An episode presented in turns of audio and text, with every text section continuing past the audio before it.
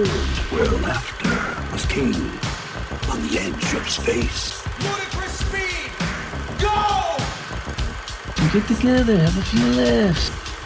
Masters of the Universe!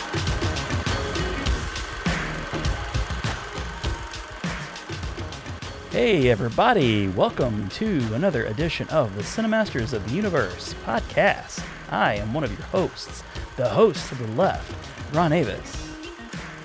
And I'm your host to the north, Adam Peterson. Hey, did I tell you that I was the rental king? You just did. Did I let you know that I also Just drink? right now. right now? Do you? I do. Because that's such a coincidence because I know things.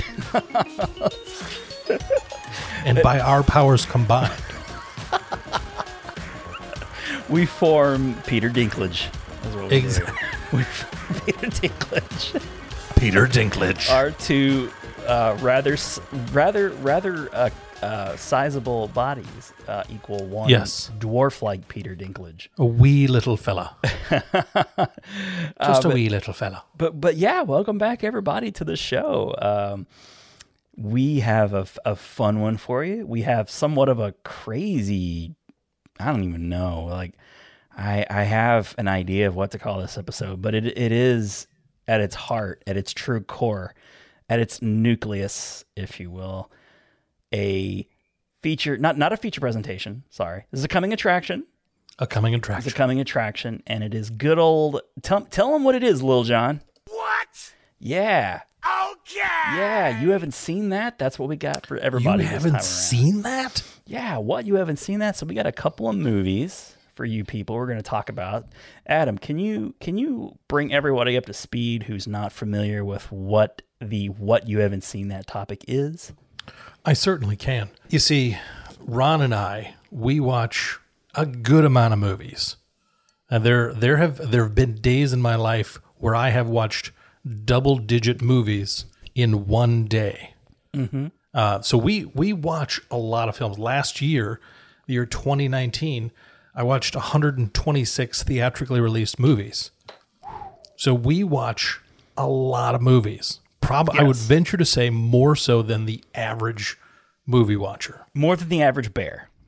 Yes, but that doesn't mean we've seen every movie. Hmm.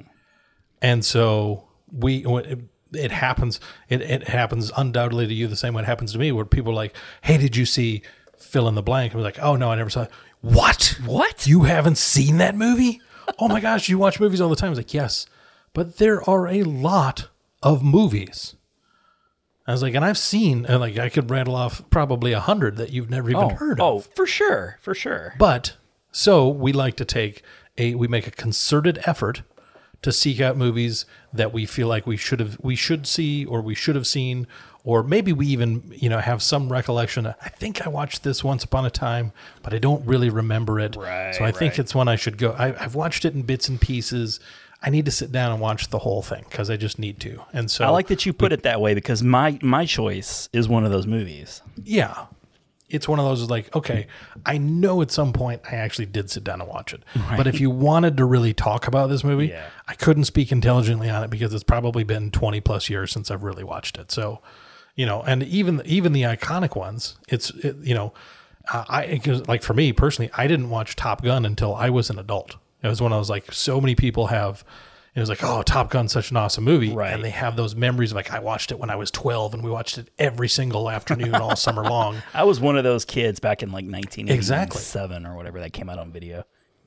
But it was one of those like that. That's one of those like I just it passed me by in that era, and I didn't. I, I I had to go back and make a concerted effort. Like, okay, I'm going to get this movie. I'm going to watch this movie, and I enjoy it. It's one of those like I wish I had some of those 12 year old boy like ah those kind of memories, but Yes. I didn't watch it until I was in my 30s, and so Right.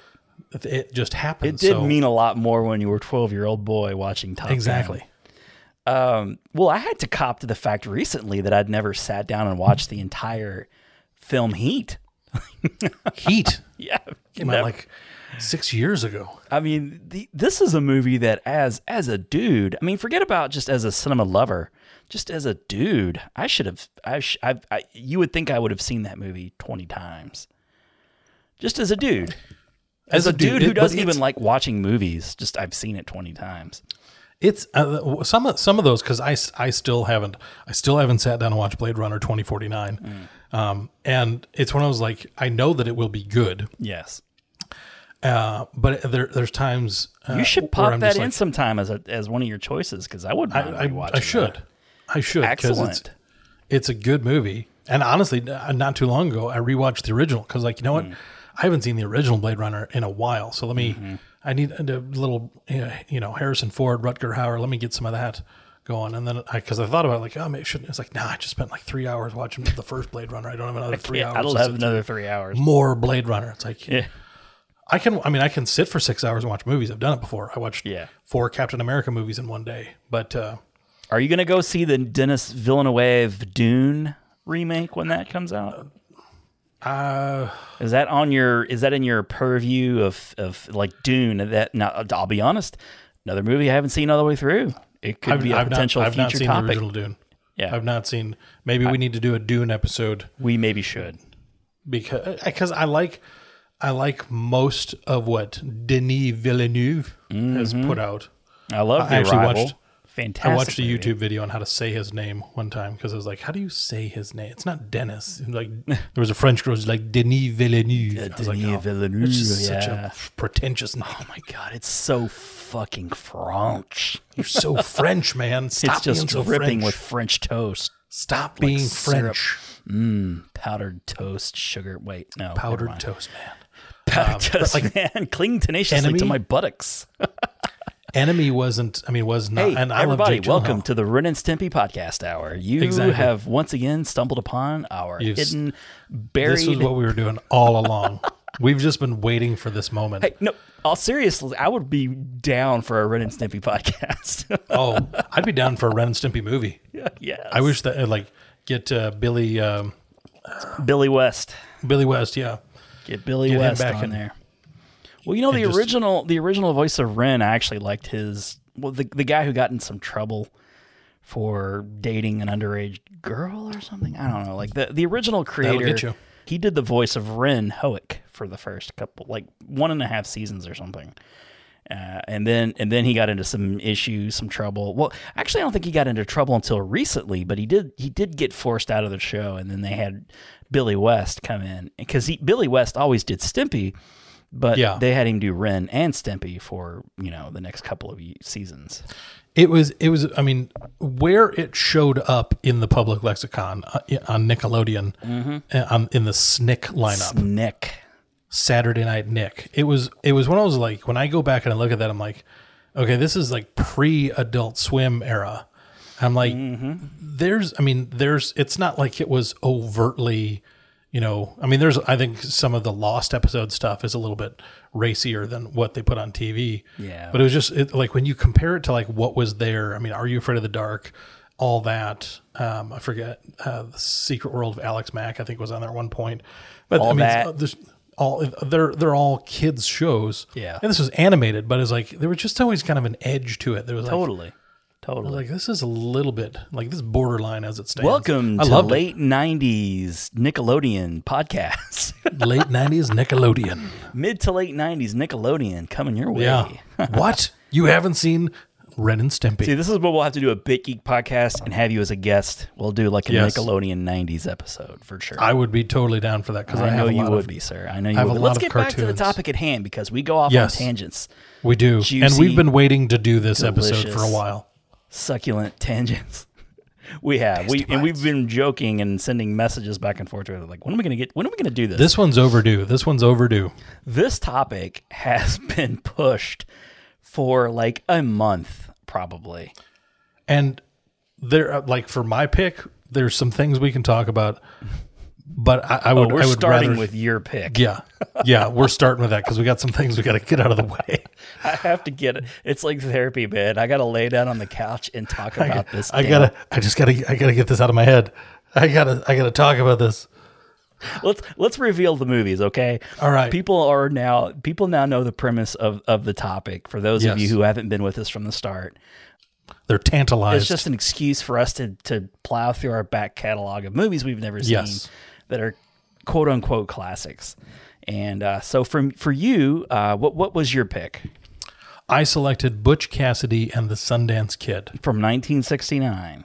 1969. Paul Newman and Robert Redford. You know what I love? I love it when one of us has a pick because we'll we'll share with each other what our pick's going to be, so we can have an opportunity to rewatch the film and and get up to speed with it, so that we can just not sit there and be silent and boring. Yeah. Uh, because I feel like there were a couple of one of our couple of our first shots at this topic. You'd picked movies that I didn't watch and haven't seen, and I'm just like, Because they're really, really old movies Yeah. that aren't just like out there. They're like, Yeah. yeah, oh yeah, the man who shot Liberty Valance, that old chestnut. well, from now on, I'm going to make a, an attempt to watch anything that you know we pick, and I think you have been Yes, doing that I have. too. Yeah, I've been doing that as well. But with oh, Thought Butch was a great Cassidy, with Butch Cassidy and the Sundance Kid, this is just one of those serendipitous moments where, like, I too have never seen that movie. Yep. So I was very, I was, I was pleased as punch to to look that up. You you can actually watch it on Amazon Prime Starz if you have that, which I do.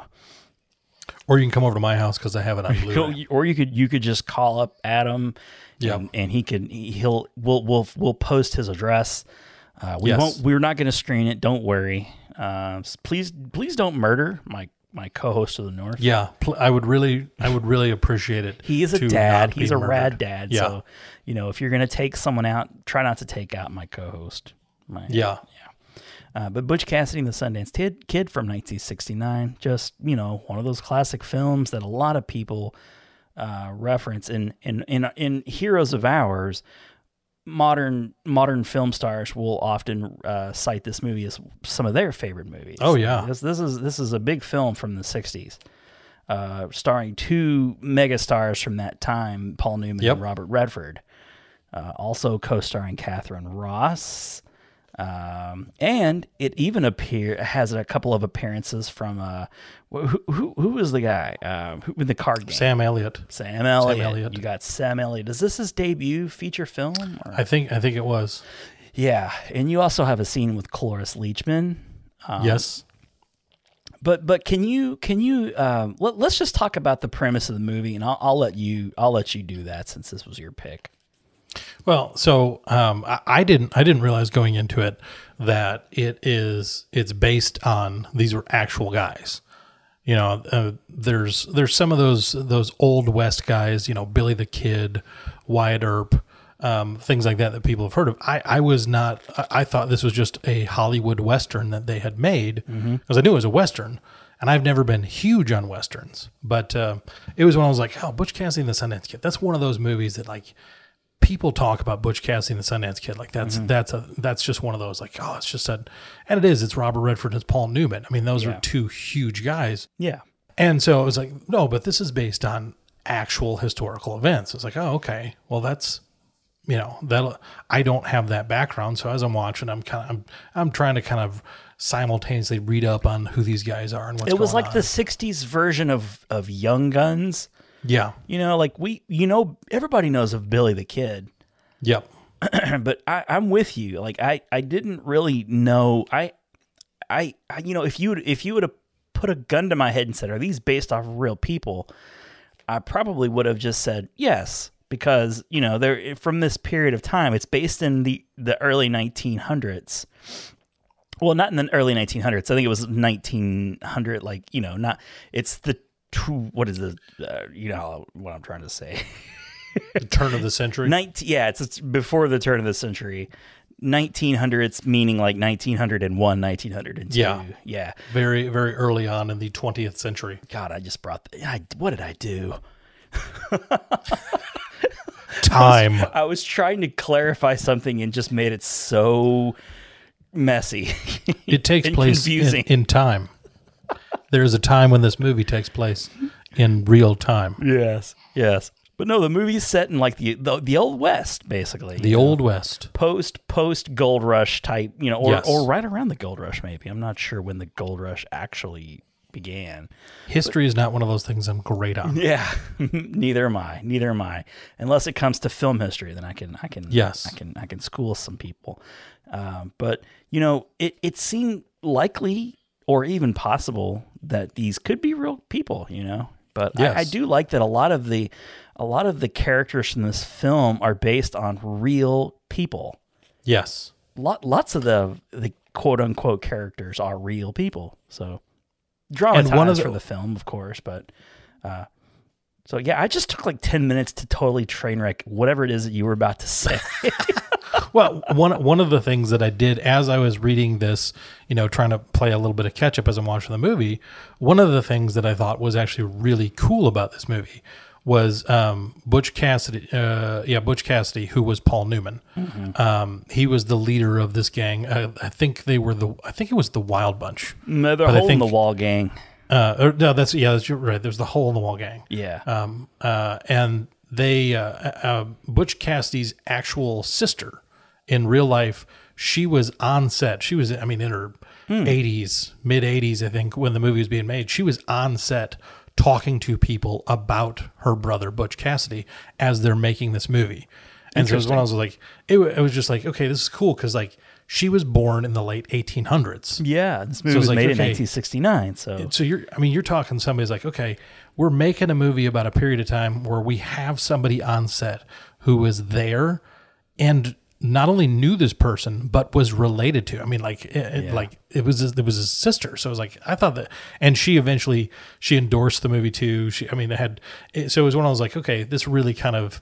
Because I think at the beginning of the movie it says something like most of these stories are true. yes, Um, I know, think so you it's do get some sort of little title card that yeah, it's a little that. qualifier. It's like, Right. okay, we're taking a little bit of creative license, but most of what we're saying here is historically accurate. This, right. These things actually happened. So it was it was interesting from that perspective because you know in the same way. I mean, honestly, my reference point for Billy the Kid is Bill and Ted's Excellent Adventure. So you know, well, it's like mine's Emilio Estevez, so there you Yeah, go. Yeah. So, Fair I mean, enough.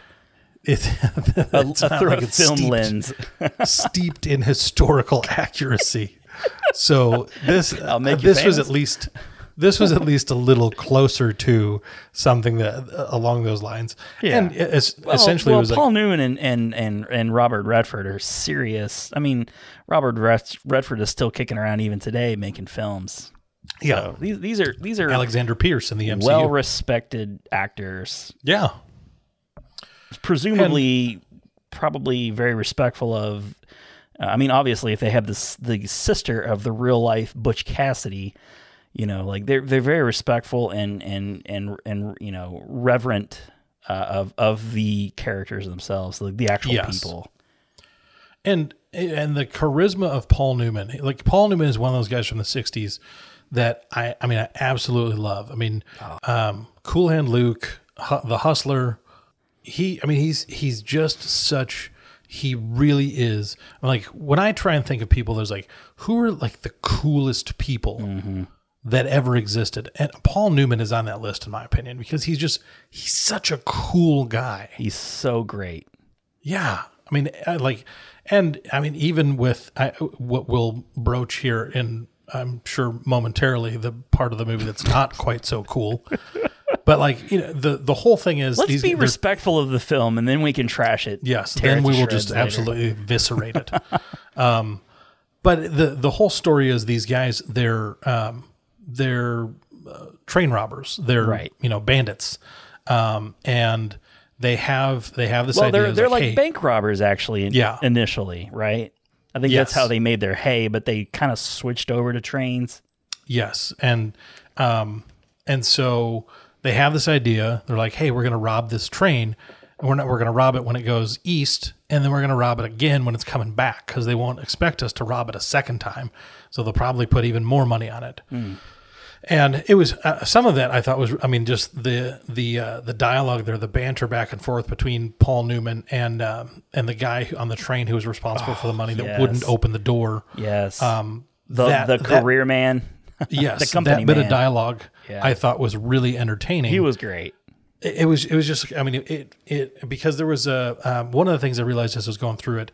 Um, Paul Newman and Robert Redford to me reminded me of like a uh, a George Clooney, Brad Pitt, Ocean's Eleven kind of Oh, vibe. yes, I felt like they kind of gelled in that kind of way to where you know because Robert Redford was was a very uh, subdued. He was you know he he was uh, Butch Cassidy. Um, you know Paul Newman clearly was the leader of the gang, and he was Right. the, He was the could leader. talk his way out out, out of anything. He was a, a you know a He had a fast moving kind of wit, guy. a quick mouth. Exactly. Yeah. Very So- Han Solo like. I, I yes. thought.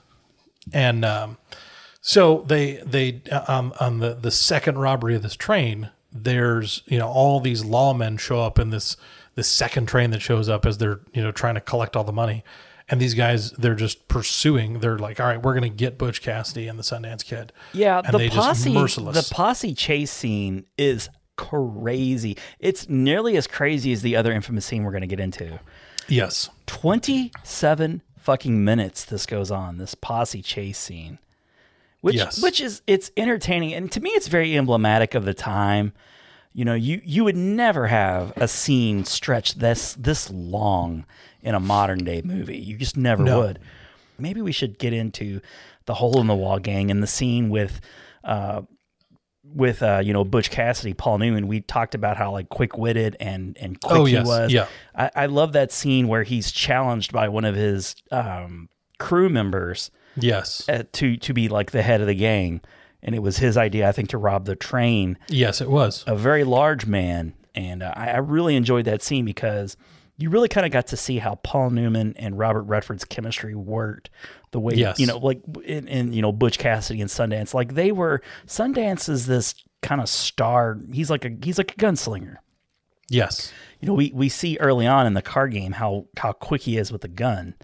Yeah. So, but he he's he's Butch's guy. He's not really. He's only in the gang because of Butch. And I because Butch Butch was writing the checks with his mouth, and Yes. Sundance was the one that was backing him up in case Yes. anybody challenged him. yes, exactly right. And you know, like you get you know you get the sense because like he even says in the movie, the large man. I, I can't think of the character, but you know he's like you know like you're you know like Sundance. You're you're welcome to stay in the gang if you like. Once I kill you know Butch.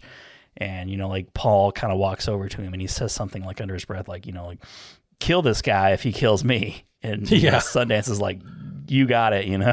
Yep, can do. they're they're definitely partners. They're like they're they're they're partners within another partnership of the group. Yeah, there's there's something special about the two of them that Mm-hmm. elevates them even beyond the rest of the gang. I would love to explore that more. Like, what is it? Is it the Bill and Ted bogus journey where it's like Butch Cassidy these the early years? There's like a throwaway line. Yes. The, uh, there's I I have uh, when I got because I got this movie uh, I think I got it at half price books Yeah. and at the same time I got uh, the movie The Sting which was directed by I the same guy watch who that directed this well, yeah. and it's another Robert Redford Paul Newman I, I haven't watched it yet I need to because and I didn't write down the director's name, but he also directed um, The Sting as well. Like it's Yep. from the same people who made like they were trying to do that thing where like oh we something worked great with Butch and Sundance. Let's Yeah, do it like, again, do and it that's again. that was The Sting.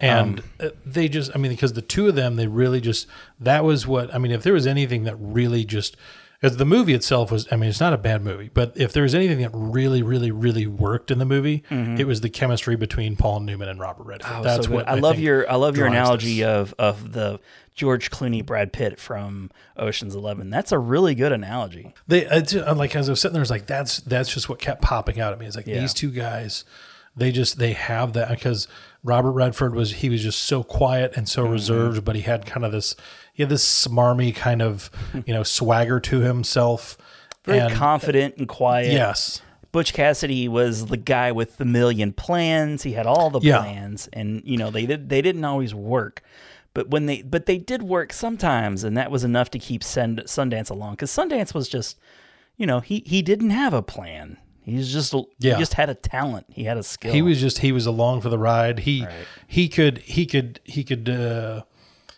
he was useful in a pinch like oh hey all right i can i'll take care of this you know and that was when i was thinking about you know the oceans movies like okay that was how you know to uh, rusty um, to to Danny Ocean. It's like, okay, Danny was the one with all the plans, and it wasn't that Rusty never had any any input, but you know, because Rusty had a few tricks two. up his sleeve. He was his he was the number two. two guy. He was the guy's like, all right, I'll line this up for you. I'll take care of this. I'll make sure this is all good to go. I'll keep the guys in line. I'll you know I'll oversee this, and you because that was one of the things about it. Because you know George Clooney, he was this cool, suave guy but you know it was part of part of the charm was you know he would have these moments of uh, where, where he was you know it- where something would would fall apart Yeah. and he had to pivot quick and he had to think on his feet and there was some comedy that would come from that and that was the same Right. kind of thing with Paul Newman Butch like okay Butch's we're in a plans didn't always go go just just the way Yes. he thought they would, but he always had a backup plan. He always had a plan Yes. B or a plan C or a plan D. And, And he could talk just- his way out. Yeah, he could talk his way out, which is why I likened him a little bit to Han Solo. yes Uh, but I, I, and- I think and- that's an apt comparison as well Thank you. I also like the the Clooney uh, Brad Pitt comparison because there's a there's like a tiny bit of an age difference. Yeah Butch Butch is more the see he's the senior, he's the more grizzled Yes. leader of the pack. Like Sundance is, you know, he he could be the Butch one day, but right now he's very happy to be the you know the the superstar gunslinger yeah and that's his thing. But they're very comfortable around one another. They they tease each other. They have they have some really fun little back like back and forths throughout the movie. They actually share um, a girl. It, it, it was Etta. Is it Etta Place? Is the character name? Yeah, played by Katharine. Ross, uh, who's pivotal, pivotal, pivotable in the the infamous scene that we're going to get to later. But yes it is funny that they there's like throughout the movie there's kind of a, a triangle between the three of those characters, uh, where you know she she's involved romantically with with Sundance, but there's some sort of connection with Butch there as well. Like there's a romantic connection between her and Butch, but they yeah but but they they kind of they're they also work as a team really well. Like they're they almost like kind of. I'm try, I was trying to think of an example, and I know there's some out there. I just could not think of any off the top of my head where a, a girl, a really pretty girl who's talent, like very smart, very capable, is sort of the centerpiece to these two very capable men. And uh, could that be like the Julia Roberts character, possibly from the, one of the Ocean's movies? I don't know but I I really liked her character as well. But can we can we please go back to the 27 minute posse chase scene? yes yes Now, the posse who were like the Terminator, you know, they couldn't they couldn't be they couldn't be swayed. They could not be ditched. Uh, I, I really liked all the scenes where Butch had he had plan after plan after plan. This time it's gonna work, you know, like where he would, you know, they would lose lose the trail. They never would back off. And one of the characters was Joe Joe Lefors, and the other one the which is- forces Lefors. Now I know, I know, as a Kevin Smith Mallrats man, you made that connection instantly, right? yes Because he even has like the white hat, you know, like the, the kind of straw Like, hat yes. that was sort of his trademark. I was like, oh my God, Kevin Smith totally got this. Because, you know, he was born in 70, so it makes total sense. yes You know, that he would. and his dad would have been a huge fan of Oh my of god, like massive! Would have had to have been a massive fan, especially knowing that his dad was like real big into like country music, westerns. It all makes sense. Yes. So yeah, Joe Lefors. But then my I love the character of the Lord Baltimore. so like there's they're they're kind of leading this posse. Like Lord Baltimore is of Indian heritage. He's a tracker. Joe Lefors is you know, and I, I love the part too where like, you know, they're like, that can't be Joe Lefors. He's a he's he he doesn't leave Montana, right? You know, because they're in Wyoming. But, Yeah. but they're constantly being pursued by this super posse, and it just goes on and on and on, and it leads and it and it ends sort of kind of in that famous scene where they jump off the ledge that I have seen. Yes. You know, it, in in you know my my own like other movies that have not necessarily been parodied, but when you think of Butch Cassidy and the Sundance Kid, you see that scene where they jump into the river. You just always see that scene. Yes. But they're chasing them to that point where they finally jump off into the river. But uh, what, what what what are your thoughts of this whole long sequence, which takes? Uh, I mean, it takes up like a third of the movie. It it really because because it, it's what and that, it's what drives them into the second half of the movie. What their you know ultimately what their plan becomes for because they've they've realized that okay. These guys aren't. hey, They're not going to let us go. We can't just stick around here anymore. Oh, you and, mean you the know, plan keep- to go to Bolivia? Yes. Yeah. Yeah. So they they I, I love I love that exchange on the ledge when Sundance is like ah you know he's like ah, he you know because he doesn't want to reveal that he can't swim so he's like ah, I'll just we'll have a shootout right here. It's like we can't have a shootout right here. Right. It's like there's no way we would survive that. It's like we it's, it's like we got to jump. He would And rather he- die in gunfire than admit Yes. that he can't swim. and I just I loved that little kind of because even even when they um, when they had that moment when they revealed their actual names to each other, I, I oh, loved I Oh, yeah. loved that I loved that scene too because it was when I was like just to have known each other like because there was there was a part of it that just felt like that's what made their connection even deeper. Is like okay, we've known we're clearly good friends. We've been around each other for a long time. But even in, in all of that, we still refer to each other As by our code nicknames. names. Yeah, your nicknames. So it's like, hey, here's my actual name. It's like, oh, here's my actual name. So I liked that they had That was that was really I like that. it really emboldened their relationship. And in that moment when Robert Redford begrudgingly is like, I can't swim, and Paul Newman just starts laughing at him, it's one of those things like, okay, that's that's what kind of made their that buddy part for me because like that's what is like okay if you were in a situation like that where you know it's like okay we're we're between a rock and a hard place literally and you know your buddy tells you something you're like you know like even when he starts laughing at him it's like you know that you guys are still best friends the only reason he's laughing at you is because If you are best. friends. anyone else had friends. laughed at Sundance because He'd of that, he would have been filled with lead. But it was Yeah, just all right, you're done. I'll die here. That's fine. Right. But it was like, you know, it's like, all right, no, no, come on. We got to jump. I loved that whole scene. And I was glad that it really, that's what it led up to. Because anything less than that, I feel like that whole posse, you know, that, that whole extended scene would have felt really like a letdown. Yeah. But it led up to this. It was like, okay, it wasn't anything huge. It wasn't like there were massive explosions and, Right. you know, ah, it was just like they jumped off into the river and they sailed away, and that's how they got away. They got But carried it was- downstream, right? Yes, that moment was was uh, like because it, I feel like it really cemented them as who they were. It's like they're the kind of guys like, all right, let's go to Bolivia. Because I'm like, okay, if you know, it's one of those things like if you're like, hey, what do you think about us moving to Portugal? they're like, oh, that seems a seems bit, a it's a bit- pretty, bit hasty. stretch. Maybe Well, I love it too because like Bolivia is his his his, his go to plan, but they don't Yeah. even speak Spanish. Like, no, and he doesn't really know anything about Bolivia. it's such a half baked idea to begin with. I was like, I know where we'll go. We'll go to Bolivia. Let's go to the country we don't even speak any language. Like we don't even know the language. They have to bring along their their you know they have to bring along Etta to to teach them to speak Spanish and to just just to give them enough dialogue to to hold up a bank.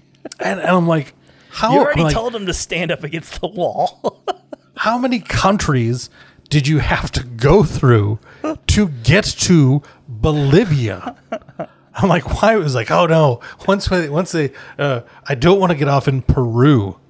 Make sure we stay on the train until we get to Bolivia. And I like That's that they where. don't explain why Bolivia. No, they it was just Bolivia.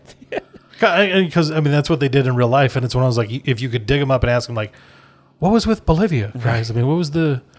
Uh, you, you Oh, feel well, I, like heard, I, I heard it was beautiful, and that they, they, you know, they they would never see us coming, and blah blah like blah. it does. It it feels like the answer would have been Butch Cassidy saw a postcard somebody got from Bolivia. Like it was just like of all the countries in the world, it's like yeah, But that's I know what made Wyoming. Butch Butch. Like he, he Yeah. could take a very raw, not even half baked plan, not just just raw, and and Yeah. convince someone of Sundance's stature to go along with it.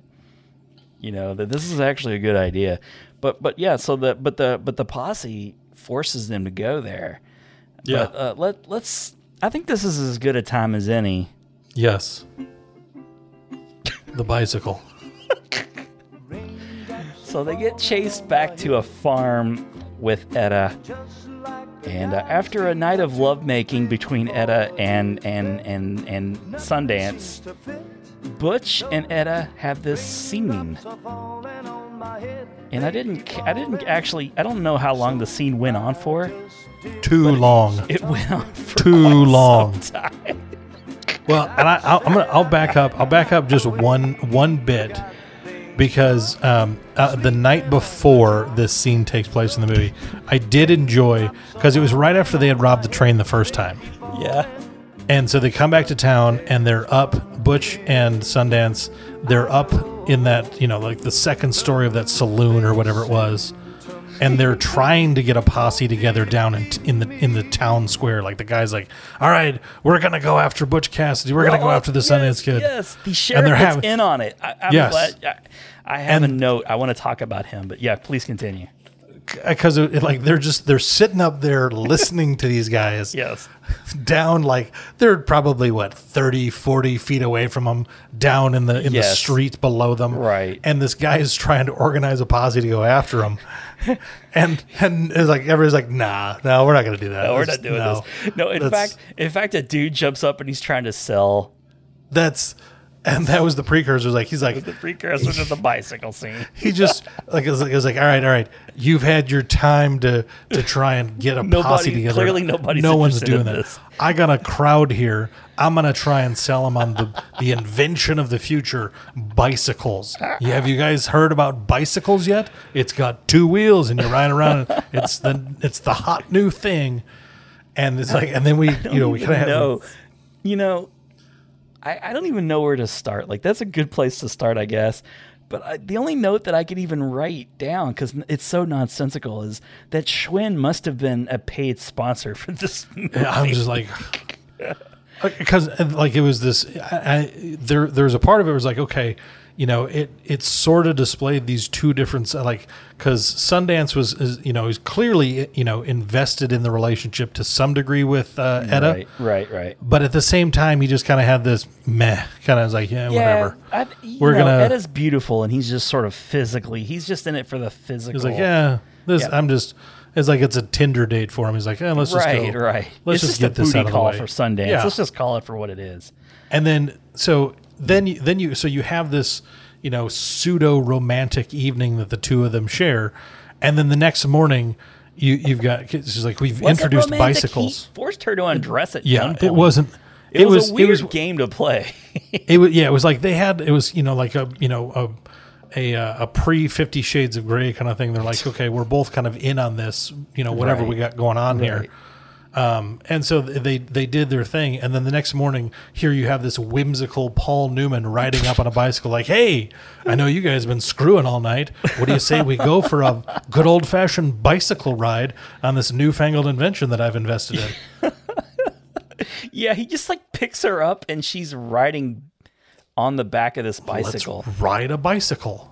and it's just an excuse for this BJ Thomas song, this this written by the great Burt Bacharach. Burt Bacharach. and you know the the the song by the way in the 60s this song was a chart topping song alongside Somehow. such yeah if you think about 1969 there were like led zeppelin songs and beatles Yeah. songs like Yep. if you think about other songs that are coming out like this is a brand new tune written by burt bacharach and it's on playing on radios and it's the raindrops keep falling on my head song and you know, we were we were having a little bit of a discussion prior to the recording. You know, we we're both very aware of this song's existence, but it's funny to think about this song was unveiled for this film. Like this, Yeah, because the big title card in the opening sequence of the movie featuring raindrops keep falling on my head. Yes. Like, what? like did the crowd go bananas at that point? Like, Like, finally, it's in a movie, oh guys. shit! This is the latest Burt Bacharach jam. Well, because I mean, at this point, 1969, you've already had you've had Clint Eastwood in at least I think two of the the Man Spaghetti with No Name trilogy. You've had Yeah. you've had Fistful of Dollars and a few dollars more. Right. Uh, I I can't remember if uh, the Good, the Bad, and the Ugly has happened yet, but it's like you've you have those iconic, just great Western soundtracks with with that music that just matches up so well, and you're like, you've got Such a that, goofball song. and then you've got raindrops keep falling on my head by Burt Bacharach, and you're like, what? Now, I was saying beforehand that we we were introduced to this song at some point in our lives, Yes, it happened. but but I don't know when.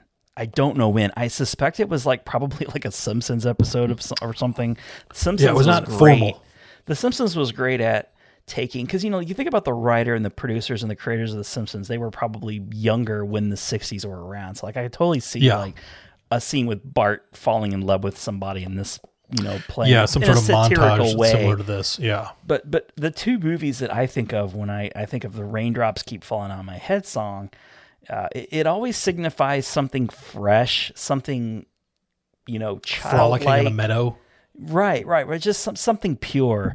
So you, I think of the Spider-Man two scene when Peter Parker, I think he he gets rid of the suit and he's kind of he's got Yeah. that weight lifted off his shoulders. He's like, He's ah, kind I get to just be me. yeah, I just get to be Peter Parker with with with MJ, and he's walking around and they're playing it. Then the other scene I think of is the Clerks two, where Dante and Randall are doing the go kart scene. That they do the Yes. raindrops keep falling on their head in that scene. Yep. So it's a very it's an iconic song, as goofy and dr- dippy as it is. You know, it gets played a lot in movies. So, but it, it got debuted in 1969. It was a new jam. Like people were like, th- this would have been the song that people were jam- like jamming out to on their, you know, on Spotify. It it because to me it feels like the kind of song like if you went to a Mother's Day brunch, like at a restaurant, and there was like, hey, we've got a we got somebody playing the we got we got a guy playing the piano. yeah. And like you know, like hey, you're you're midway through. You're it's like, oh, I'm gonna go to the Belgian waffle station, and then all of a sudden it's like it's just pounding out of the piano. Raindrops keep falling on my head. You're like, oh, look, there's raindrops keep falling on my head. Every That's the every kind of- one of the people listening to this podcast right now have had their teeth cleaned to the raindrops. Yeah, it's just it's not. I mean, it's not a song you really voluntarily listen to at any point in your life. You're not like, hey, could you crank that? Raindrops keep falling on my. Hey, uh, after this song plays, can you put on raindrops keep falling on my head? That's a that's a a- Nobody's it's getting their just a- girlfriend a no. horny to they're putting on raindrops keep falling on my head, like getting your like, girl hey- in the mood. Hey Gary, is your ringtone raindrops keep falling on my head? Why, yes, it is. I really love that song, and so anytime anyone calls me, it just makes me feel whimsical. so I feel like, oh, it's a very good call, man. Whimsy. It's the, the theme song of Whimsy. Yeah, whimsical the font. That should have been the that should have been the uh, the theme song for it. That's where it would have been appropriate. That would have been like we got the whimsical the font movie poster with that. That would be the movie they play or the theme song. Um, but but to, to, but to go back to the scene, it's nuts. It's like a music Yeah. video for Schwinn bicycles and Butch Cassidy. And the thing that I thought was really funny was, you know, Paul Newman had to spend some time with a stuntman or some like a bicycle expert to get Yeah. to do these tricks.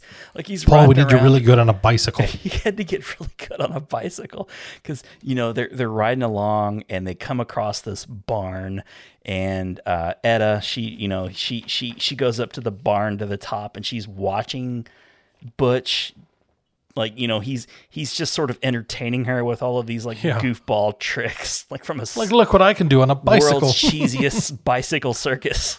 what? what is this? when he turned around and was pedaling backwards, I would I literally laughed out loud. He's laying down on his stomach on the he did the Superman on the seat. pose. I'm like, what? What are we doing here? it really was just like, like we got to get this. We paid for this song. People, the people want to hear this song. They got to hear this. Yeah, song. people So are clamoring for this. We got to throw don't this care in there. what it is that you have playing the video, like your silly little moving picture show. I don't care what you do. Just keep the song playing. Keep yeah, it's like we built rolling. a movie around this song. It really feels like they did. yeah, it's like, hey, You you hear about but those? like uh, this movie is only- was only made for this damn song. You, uh, hey, you know what would be a great idea for a movie? How about we do a movie about uh, Old West? you know, the gunslingers, you know, the uh, the the bank robbers, Butch Cassidy, Sundance Kid, you know, those the hole in the wall gang, those guys, the real grizzled criminals. You know, how they took on they robbed a train and they would, you know, they'd shoot people and they'd play cards, they'd drink whiskey. You know what else they did? They would ride bicycles. They would ride to bicycles whimsical songs. whimsically through the countryside. Yeah, I was like, how long could we? How long could we get? Could we do this scene for? I don't know, forty-five minutes, an hour. It's Ah, that seems a little long. bananas how long this scene goes it just goes on and on and on. You're like, I don't even. And the, and then I just feel like they were like, okay, we know that we could just let this scene go on for days if we really wanted to. I mean, like, Yeah. but at some point, guys, we're gonna have to cut this off. How do we want to end the bicycle Do we scene? How do we want, have to though? how if we if we gotta close this scene out because people aren't going to sit in a theater for eight hours watching Paul Newman ride a bicycle to this song about raindrops because that's not a thing. We're gonna have to close this scene out. How should we do it naturally? What if a bull starts chasing them? That's right. The bull What? chases. Oh, A bull starts chasing them? Where did the bull come from? Well, you know, they're kind of riding around on a farm. There would probably be a bull. So it's like, oh, the, it was like, oh, we got to get out of here. That that bull looks pretty menacing. Like, what? Forgot about the bull. It's like a bull. Like, oh, bullshit. That's what that was. we we better skedaddle, kids. That bull looks. He looks like he's he's gonna give us, you know, a run for our money. I know we could do this all day. I mean, everybody's having a, gr- a grand time watching Paul doing tricks. You know, he's having a good time on that bicycle. Schwinn's getting their getting yeah. their, oh, their oh, Schwinn's getting their money's worth. they are getting their money's worth, and we got this song blaring. Yes. You know, we're we're owning this song. I was like, but They I guess guys, the, they paid for the Schwinn, they paid for the song, and they made a movie around it. at some well because and and to kind of transition into kind of what the next phase of the movie was they have this long drawn out bicycle scene and then there's like this ridiculously short montage of them on trains and they're like hey now we're in bolivia it's like right. what Hey, Bolivia really sucks ass, by the way. so it's like we could do 20 minutes of this guy riding on a bike Yeah. but it's like when it comes to the plot of the movie we're like yeah just, just in the you know, early 1900s, like it, like the, getting to Bolivia would be a movie all in itself. Yeah, I'm like, it's. I'm like, okay. I mean, they're on a train. It's not like these trains are. Go- I mean, they they- they're able to overtake a train by riding up on a horse. So it's one of like these trains are not like oh they're not they're not bullet trains. So it's like if you're in Wyoming and you're going to Bolivia.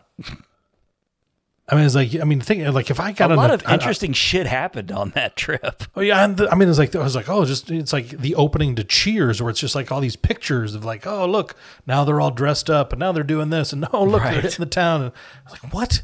There's a, I feel like a lot is happening here, and like as much time as we sent spent with the bike, we're just kind of glossing over too, this that, like, entire thing. They, they, he like discards the bike into a creek. yeah, he's like, ah, screw this bike. It's Like like, this bike. It's like, you know, you you, stu- you stupid bicycle. It's like, what in the, The future world? sucks. I was like, okay, Kiss my ass, bicycle. it really is. It's like he's just like, you know, if he if just if throws it.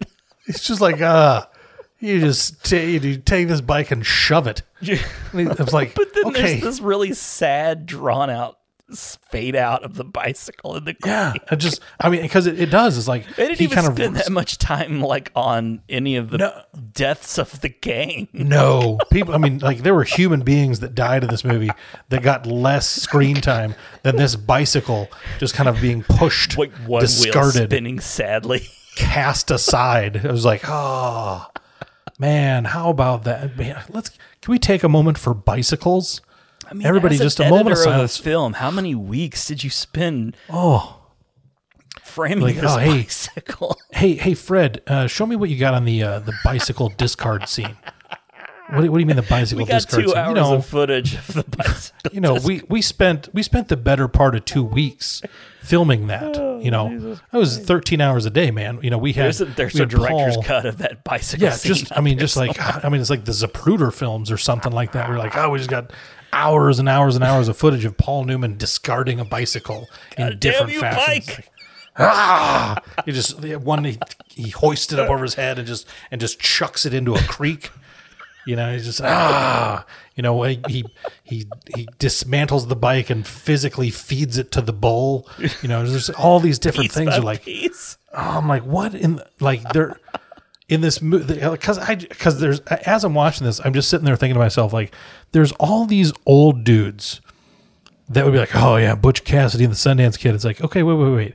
Like you're these tough old like World War II, you know, kind of guys. Like, yeah, we love our westerns. We're tough guys. Like, yeah, but But remember that BJ Thomas song? what what about the bike stuff, man? Like what?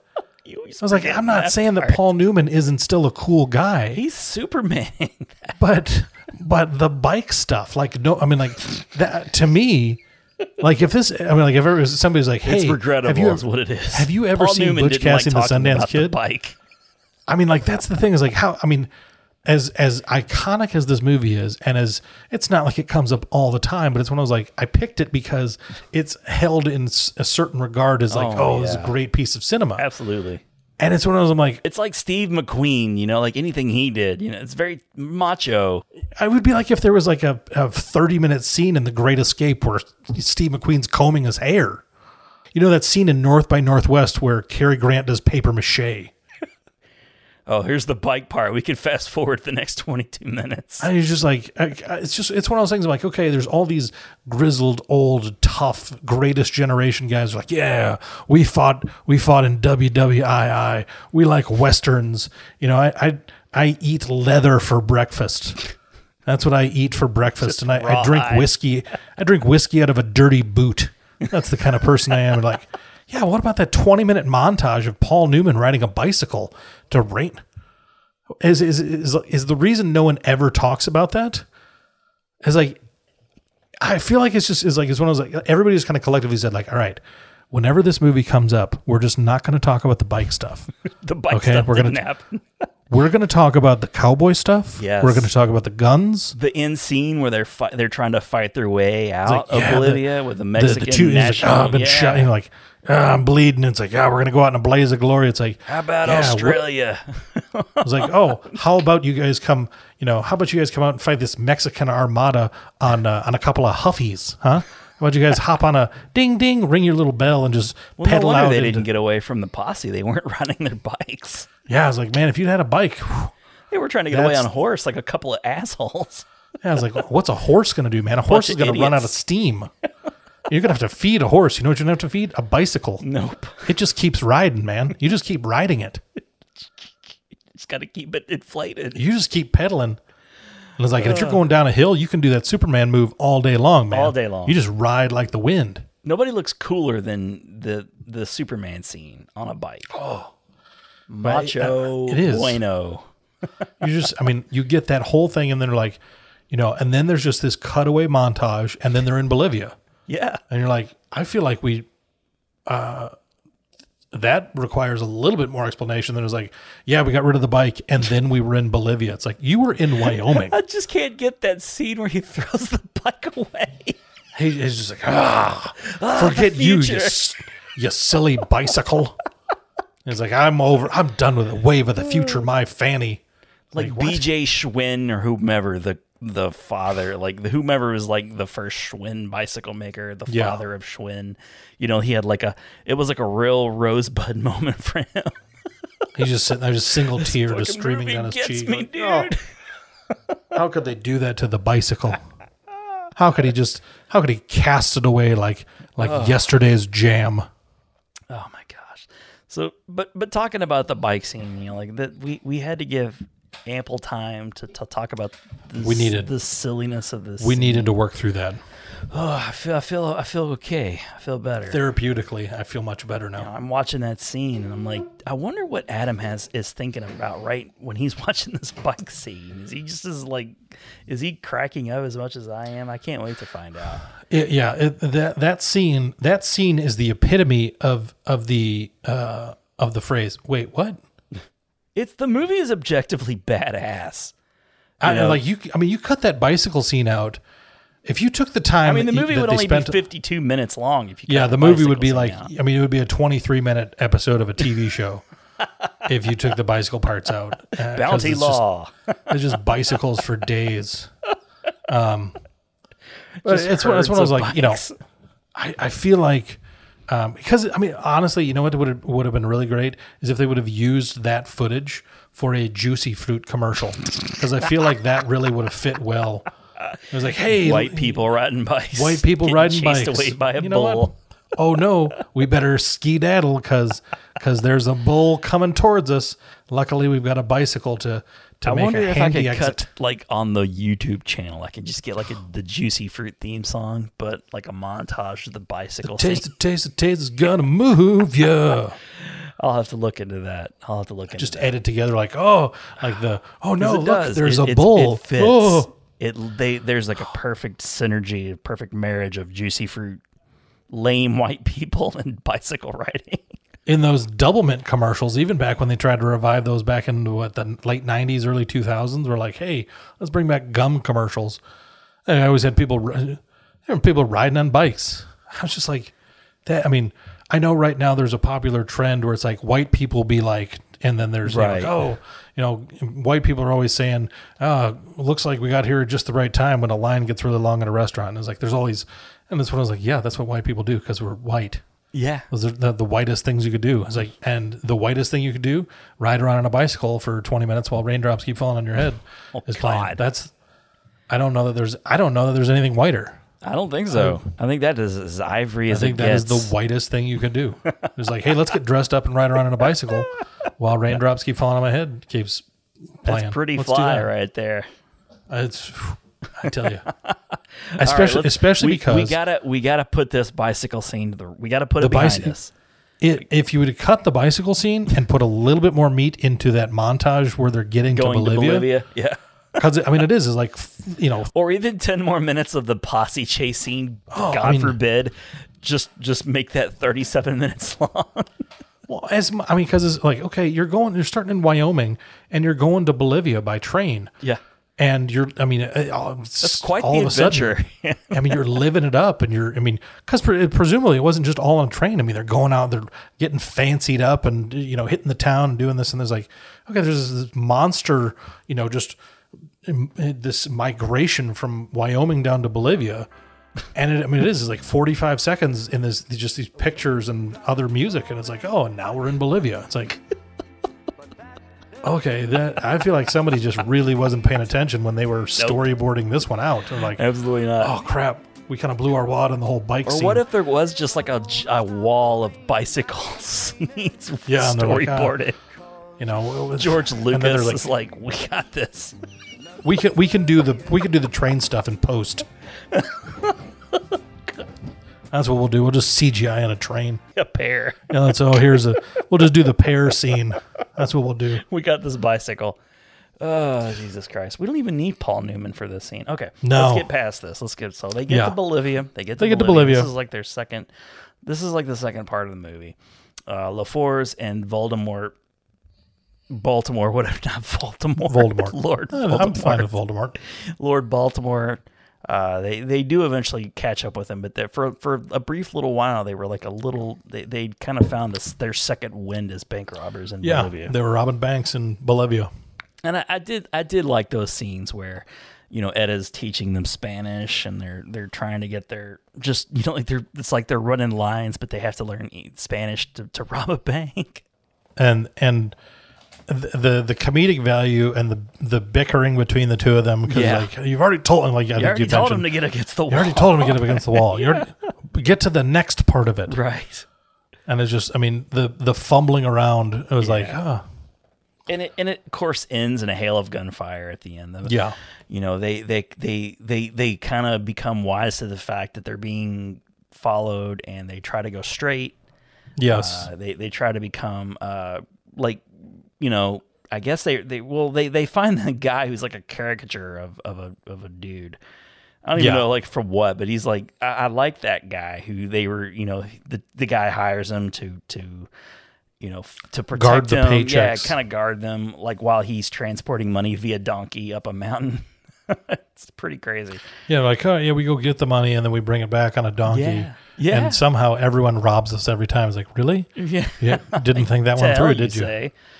Yeah, What? So like, we'll, we'll just blow through all of that because it's it's Yeah. extremely entertaining and I liked it.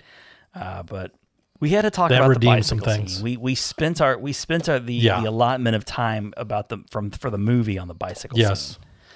It's it's a uh, at the end. I mean, it's a good movie. It is a classic. It it earns all that. The bicycle thing is just so out of place, and just and no one. It's like it's one like no one warns you. It's not like oh yeah, if you're gonna watch that, there's you know, just the bicycle thing's kind of a big deal. So I did have two yourself. scenes that I wanted to shine a light on. I thought Yeah. were re- particularly good. I, I really liked the scene pre pre bicycle scene where uh, Butch and Sundance they they've already jumped off the, the the the ridge into the lake or the river or whatever.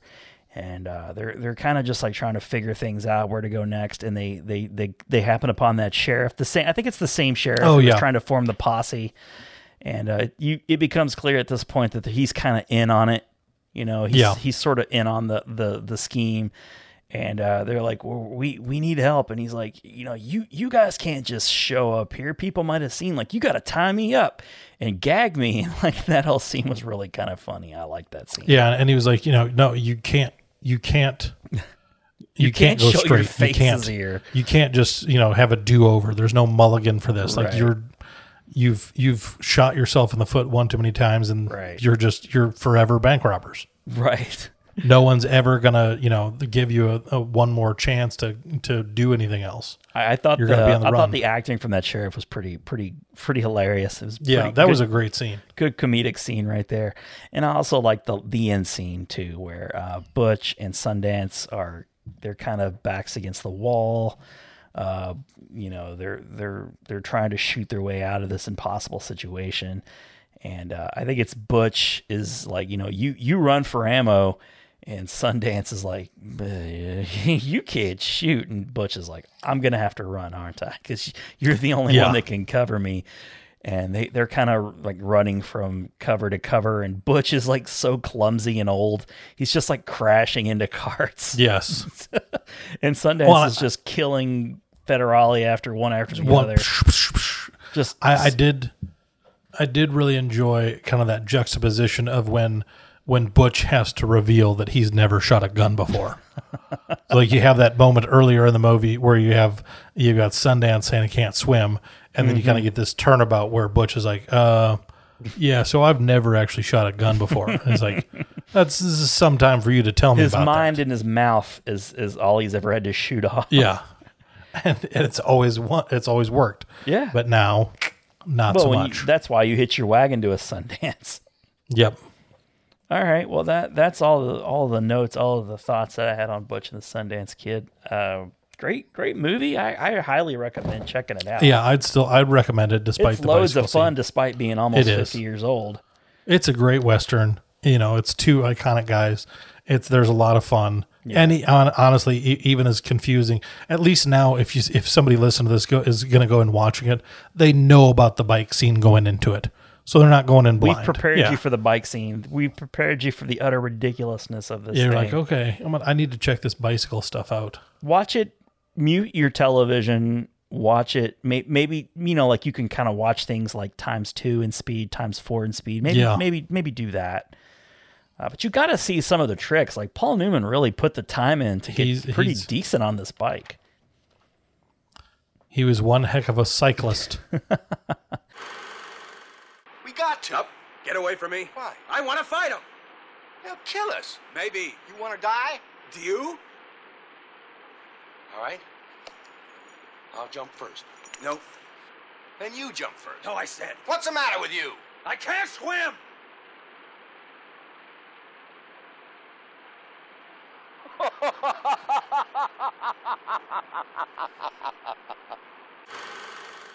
we'll move straight on to my film my pick yes. So I was very ashamed revealing to you that I have never seen. I actually haven't seen a handful of John Hughes movies. Um, as huge as a fan I am of The Breakfast Club and movies like Ferris Bueller's Day Off, and you know other films that John Hughes has had a hand in creating throughout the '80s. You know, he's he was uh did did he write and direct also uh, Weird Science or was he a Yep. Weird yeah, Science was so his too. mo- movies that I just love in the '80s. I I rejected the romantic comedies of of that era, that time, And uh, so the movie that I chose to watch was from 1984, the Molly Ringwald, Anthony Michael Hall, John Cusack classic 16 Candles from 1984. Great flick. It really is a really good movie, and I feel I feel bad for dismissing it as like a kind of a girly type movie. You know, like I I was I was the type of person growing up that I didn't like birthday parties. I didn't like a lot of attention, and like sixteen, your sixteenth birthday is like the epitome of attention getting. Like you know, like Yeah. that, that that is the big birthday, and I didn't want a birthday party for my sixteenth birthday, and like I just I hated the uh, whole, I hated all of it, and another another confession of mine is like I just don't really particularly care for Molly Ringwald. That that's I think the thing about this one and Pretty in Pink is Another one that I haven't seen.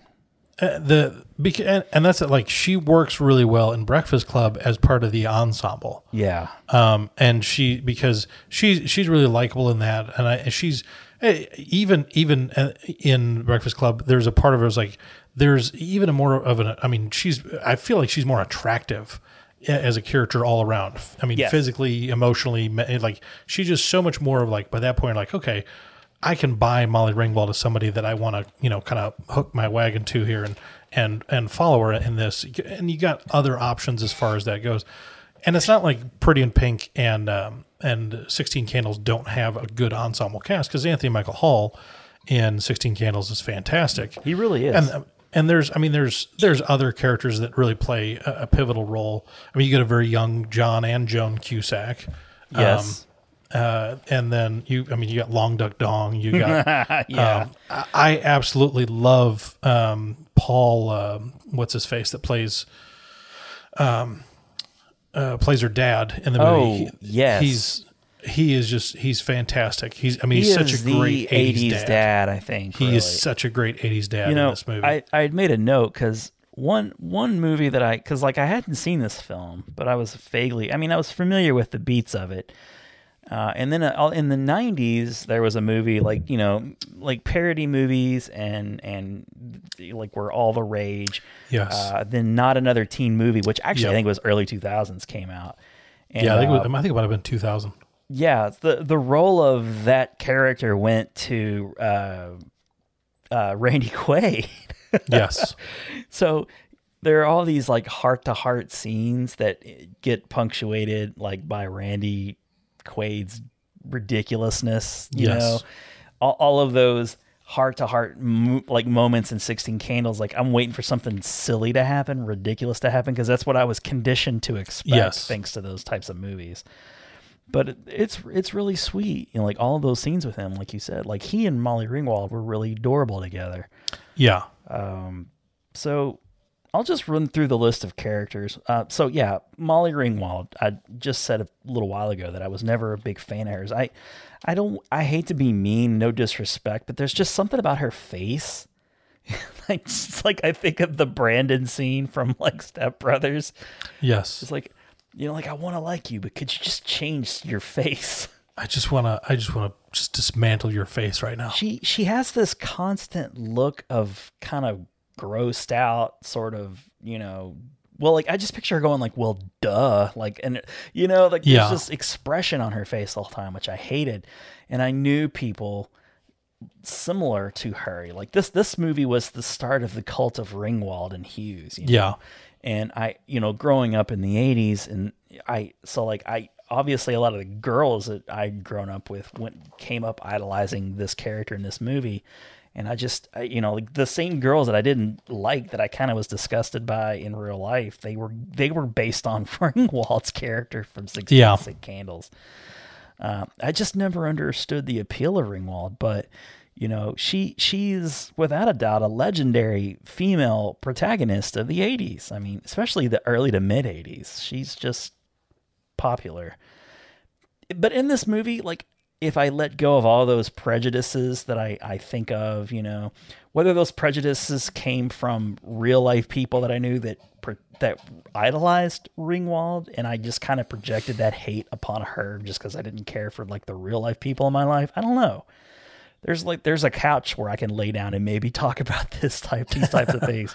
It's on But- par with the bicycle scene. But she she's not like she's okay. Like she's making like the facial looks like she can't change her face. That's not her fault. That's No. on me. You know? I, I but she was she was kind of cute in this movie. I like I like the relationship with her dad. I really enjoyed the relationship with her friend Caroline. I thought they were really cute together, the two of them. Um, but you know, she she's like, or she she's kind of this sort of, uh, you know, invisible teen who I think she's like a sophomore or something in the movie. Uh, Yeah. she she's we you know it's revealed early on that she has a crush on the the school you know stud, Jake. Jake right and you know I think Jake he's like Ryan. a senior Jake Ryan with his red Porsche. Um, so you know she has a crush on Jake. She she reveals the crush via a note that gets unfortunately you know knocked out. Like he he sees the note. He's she's passing the note like one of those classic notes where you're like, do you like who who do you like? Have you gone all the way? You know, and you're like check yes, no, maybe. So it's supposed to be kind of anonymous, but since you know she just filled out the note and she dropped it, and Jake picks it up, you know he he knows all Yeah. of the things that he shouldn't know. Yep. of a of teenage girl that would just everything is just embarrassing to her. You know, you're just not sure about anything, and everything. Your parents are embarrassing to you. Your body's embarrassing to you. You're just unsure of yourself, and uh, but but also the movie starts out. The other thing about the movie is that she's turning 16, and her household very typical John Hughes, big, big, you know, upper middle class household, like a lot of action, a lot of a lot of things happening. You know, she's got this douchebag little brother, her big sister, who the family seems to be kind of wrapped up in. She's kind of like that sister, the pretty older sister. You know, she's about to get married, so people just forget it's her birthday. That that's kind of like the whole sixteen candles thing, I guess. So throughout throughout the movie, you're just like she's kind of upset that she, nobody makes a big deal out of her 16th birthday. So that that's kind of Ringwald's character in a nutshell. What, what when you think of this character, uh, Sam uh, Molly Ringwald, what what do you think of? Like what what sticks out to you as far as this character goes? Because you've seen this movie a few times, right? Yeah, it, it it was good. It was good to watch it again because it's, it's been a while since I've since I've watched it. I was it's only I mean it's, I've probably watched Breakfast Club and Pretty in Pink more recently than this one, um, but uh, it was good to rewatch it um, just to kind of because yeah, I had all of the all of the different scenes kind of mapped out in my head, but it was you know to put them back in order and, and have some you know um, some continuity to it was helpful. I, I think I think this is with with this movie um, versus like a, uh, a even even Pretty in Pink or Breakfast Club.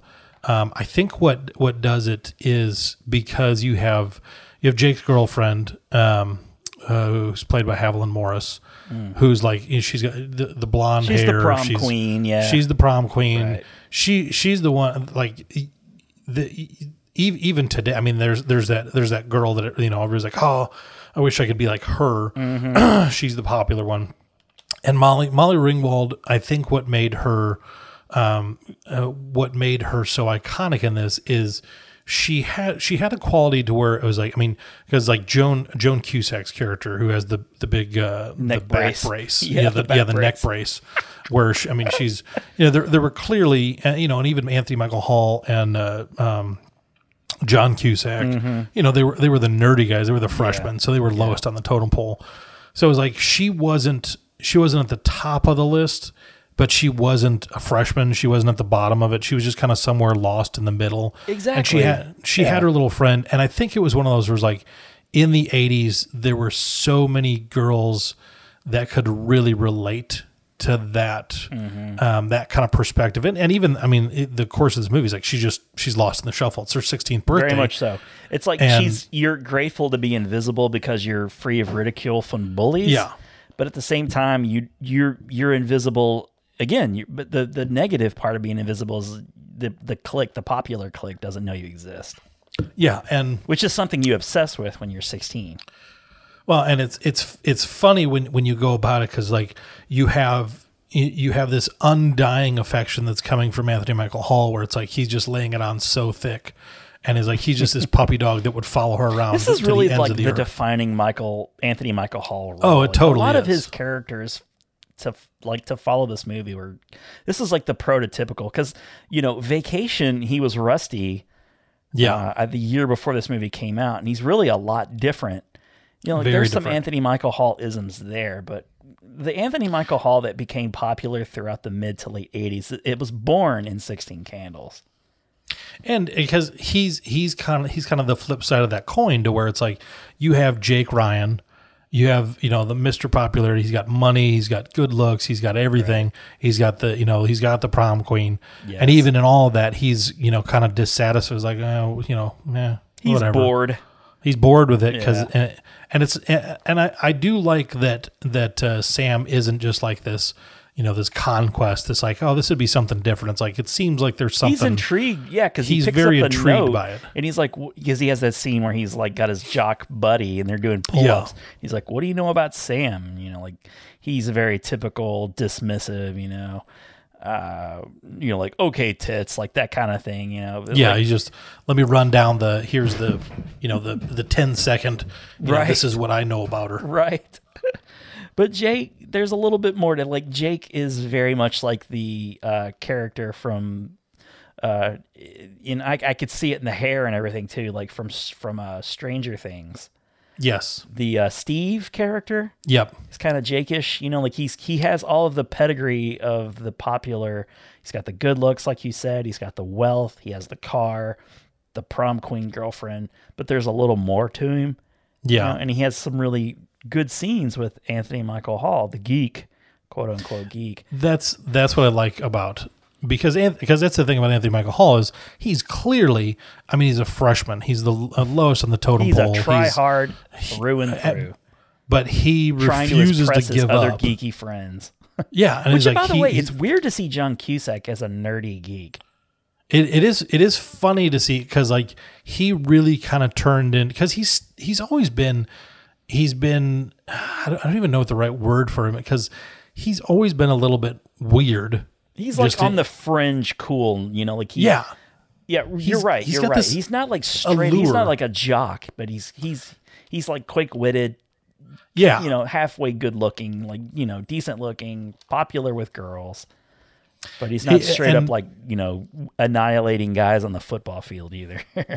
and I, I think I think that's what because you know you, you get you get this you know Steve Urkel ish kind of feel about Anthony Michael Hall at the beginning where he's like, just this annoying little kid. You're just like, oh, my gosh, just go. But he has these he's moments. trying so hard. That's the annoying thing about him. Is he's that's what really is. trying too hard. It's like, oh, and and you could admire him for his confidence that he keeps at it because Right. uh, clearly the rest. I mean, everybody It else does get at him that somewhere. level, it does. I mean, like it earns him a little bit of respect because I mean, really, the, the way that all of those Hughes movies are set up is there is a hierarchy of. Uh, of importance. I mean, Jake Ryan, for all intents and purposes, should never even really be aware of uh, of uh, Anthony Michael Hall. He's the guy who would do his homework for him and like Yeah, it's like okay, He, You you, know, know, keep your mouth closed, and I won't pound you. you know, like that Yeah. kind of situation. It's like, I mean, there's, it's just, but it's, I I think that's one of the things that I, that I always really uh, that that just transcend that John Hughes genre is he breaks up those stereotypes. There's like, hey, you know what? If you are the the the popular, you know, senior, you know, if you are the Jake Ryan, that doesn't mean that if you're unhappy with that, you just got to go with it. When there's something else that everybody else is gonna be like, why on earth would you want to hang out with this sophomore, this redheaded sophomore chick? Well, he was like, thinks that he's of- friends with Sam. That's why he's Yeah. even talking to him. Like, Yeah. his confidence in getting, at least on the outward appearance, that he is friends with Sam, like gets him in the door. And you know, Yeah. he he he kind of like really, uh, takes advantage of the you know like the situation. Like he really capitalizes on that moment that he has. Yeah. He and and that's that's credit. what's that's what's great about it is like he has all of these little junctures where if he was to play the wrong card, it's just game over. He's out. Where it's like, okay, you know, if if he gets it, you know, you know, if his buddies, if he can't, if he can't produce the the the underwear, and then then it's like, oh, you're just you're talking a big game. Yeah. You're just you're a loser like the rest of us. I think You it was know, but, really oh, cute no. that she gave him the underwear too. Like I like that, that scene that was a lot. that's one of those is it's and those are those iconic Hughes moments where it's like the, But then the she finds out at the, the very end from her friend that like he showed everybody. Oh, and then She's I mean, horrified. it I, and I love the way that Hughes uses it. Like he uses it here, and he comes back. He's like he double dips on all those kinds of things. We're like, Yes. we're gonna get a gag out of it here, and then we're, I'm gonna get extra mileage out of it later because it's gonna be Right. another gag. We're gonna get the comeback gag.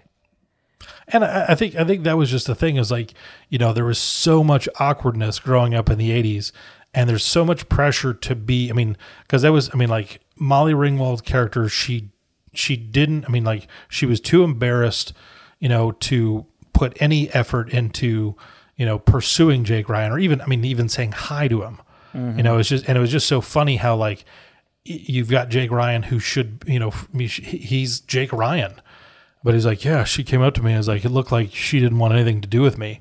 And it was just like this, you know, this two ships passing in the night where it's like she just, she totally bailed because she lost all her confidence. But he read that as she doesn't want anything to do with me. And you just have all these missed opportunities where it's like, okay, none of these fit the narrative. Like he's Jake Ryan. He, sh- he should be able to walk right up to her and be like, hey, I'm Jake Ryan. Right. When you hop in the car and we'll, you know, we'll hit the, hit the town. And it's like, but he can't because he's like, I Well, because Sam's kinda like, a real girl. human being. Yeah. You know, she's like a real person, and I want to I want to talk about Sam's kind of situation at home a little more because there was a lot of comedy to be mined in, in that whole Yes. that situation. I'd mentioned the uh, little brother already, um, who was played Mike? by Justin Henry. He he was actually the little kid from Kramer versus Kramer. Yeah. Uh, he he was a little kid that you know like the the of the divorced family.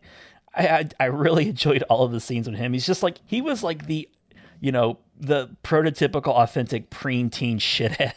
oh, he was he was the total little brother. He was every little brother rolled into one. you know it wasn't like this sanitized family.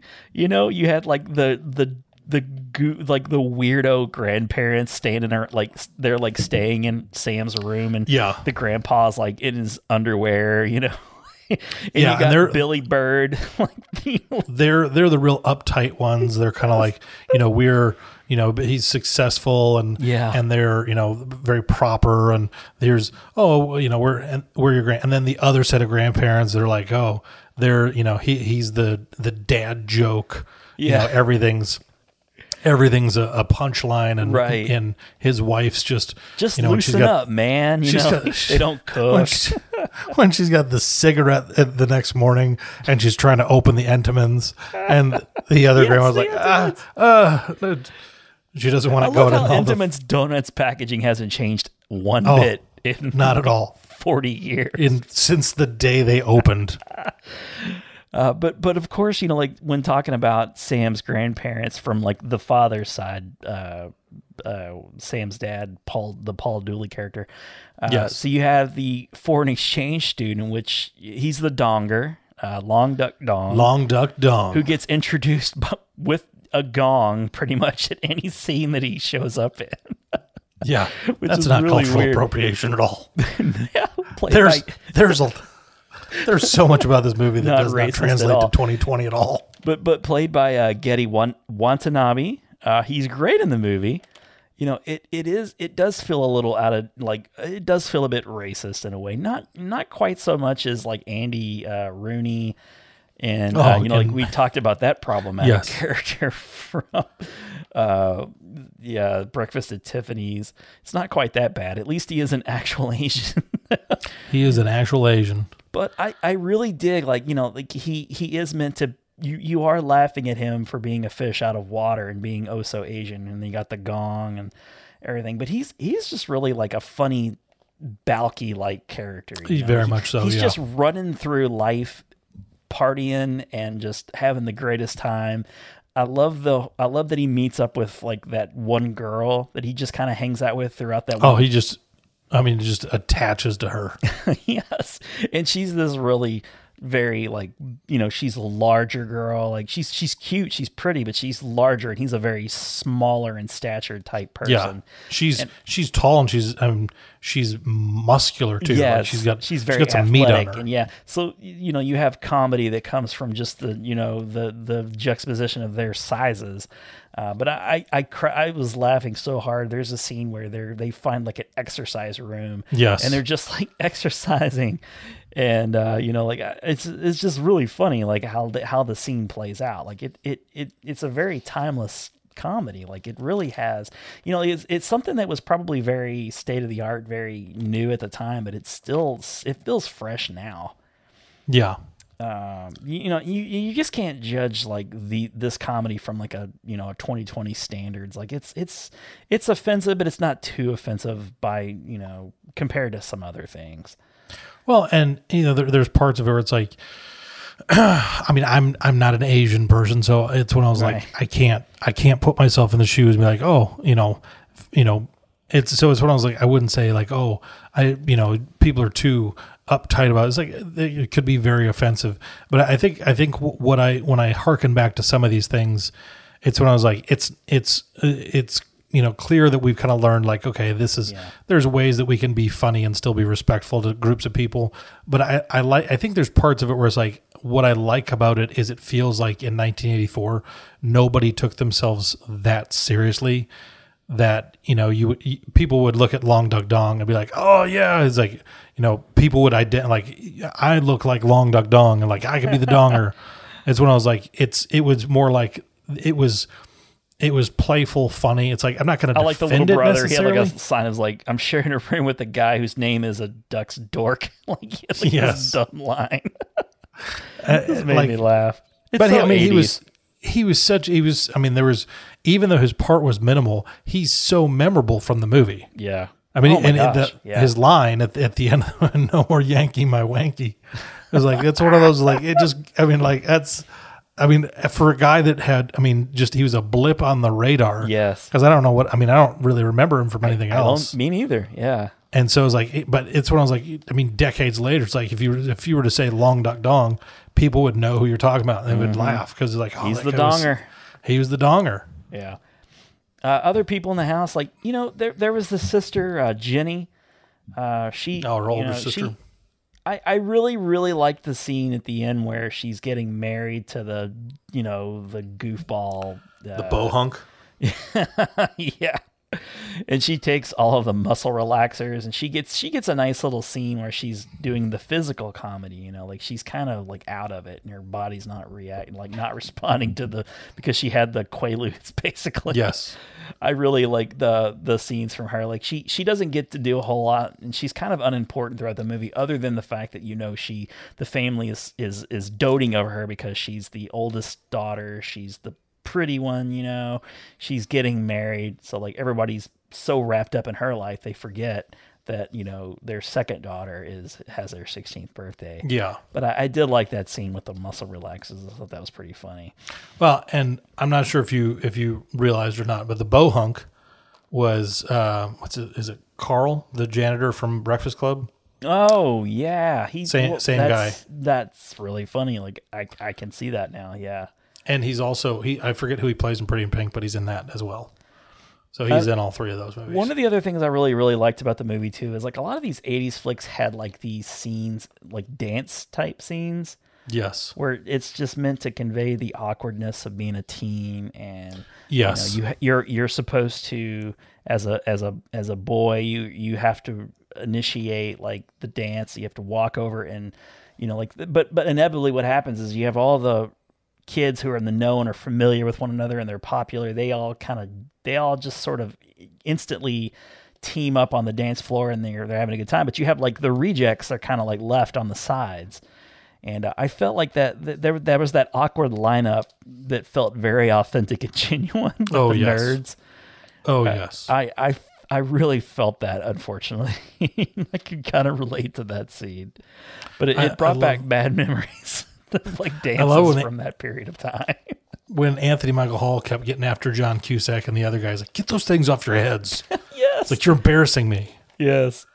Just- In what universe would like Anthony Michael Hall like be embarrassed by John Cusack? It's just so yeah, it's like because he just And- really kind of defined like that that older brother like I, I just always picture him as like the older brother from from stand by me you know he's just the Yeah. cool kid you know he's he's Yeah. the winner but I, I did like that joan cusack was in like of course joan cusack's gonna show up in this thing Oh yeah, But uh, you know, like there's there's some really rich characters, some really good writing. Uh, it, it's it's a fun time. It really is, and it, it's it's a it's a movie if you're a John Hughes fan. If you're like me and you just sort of skip this thing because you just assumed it wasn't for you, um, that was a that was a big mistake on my part. There there's a lot for the, there's a lot going on in this movie.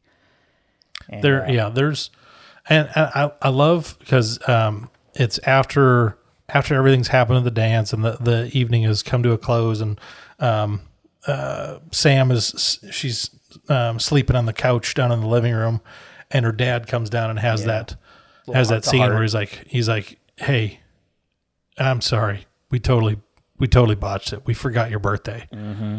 And they just have that little heart to heart. And she talks to him about jake and, and this and that and how and he's he's such a dad you know he kind of just he fumbles his way through it but it's really endearing. I love it. and it's a It really it's is just it's such a great scene. And then when you get that at the end after after the wedding and Jake's out there and she's you know she goes with Jake and she's like Tom's like this is the guy. Mm-hmm. That's the like, guy, yeah, to her like, dad. good you know, and he's it's a total daddy daughter kind of Yes. movie, really. and because you, you have you I mean you have that stereotype of like the dad that's going to be overprotective of his daughter. That's right, yeah. It's like ah, it's like no, no, I need to. know. He's like ah, let me let me have a crack at this guy, and it's just the he. Well, he's he dealing knows- with like the reality of like the bohunk or whatever. yes, and it's, it's when I was like okay, I think it's in that moment This that you just kind of scenario. you compared ju- to you this. just kind of feel like there's almost like this silent recognition that Paul Dooley as the dad recognizes that Sam really is probably my best kid. Like she's the like my oldest Yes. daughter just married this Yeah. dumbass yes, and this whole fiasco which I mean, you know, you have that whole out to dinner scene with her parents, and you're like, okay, these guys are clearly involved in organized crime, right. and this is just Clearly. a horrible, horrible. This There's never should no have doubt happened about it. You're in the organized crime.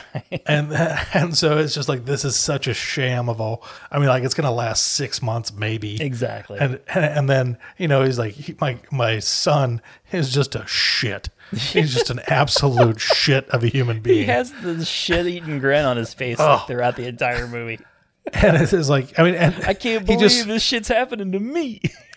and he, like he just he kind of acknowledges it like when when you have that scene where uh uh, with the kids waiting outside mike i think is his name he's waiting outside of the bathroom and dad just goes in and is like oh you're not going to want to go in there grandpa what's his face was in there for 30 minutes and he goes in and he was like and he comes right back out it's like told you you're just like okay you're a precocious little shit but you're still a shit right.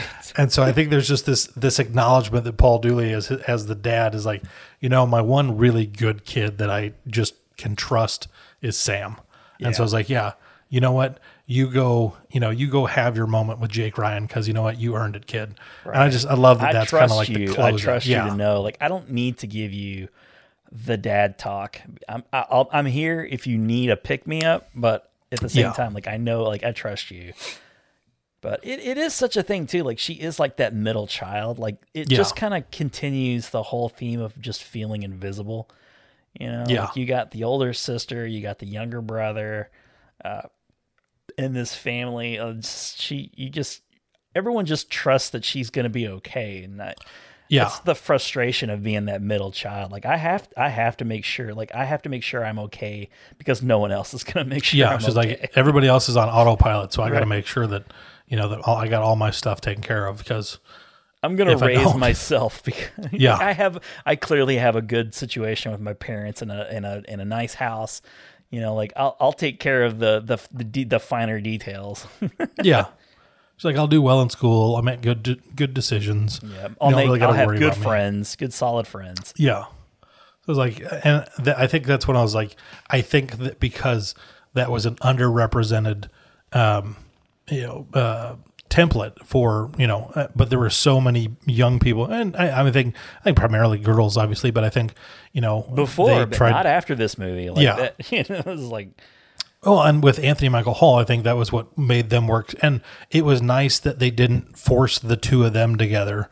That it was like, okay, you know what? We're gonna we're more like We're you know we're more like the, we're buddies. We're like Yeah. you know two sides of the same coin. Yeah, that I'm whole the scene girl, in the you're car, the guy. like in the Yeah. in the uh in, in school in the dance, Yeah. things went horribly for both of them, and he, you know, like it. That was where it ended. His pursuit of her kind of ended. Like he he would have been willing to jump on it if like she had opened, like given the opportunity, but Yeah. he kind of kept his distance from that point forward. And I, I really dug. It was really cute the scene where you know he he's having his talk with Jake, and he's giving him the inf- the insider info, and he's like, "If you hurt her, I'll kill you."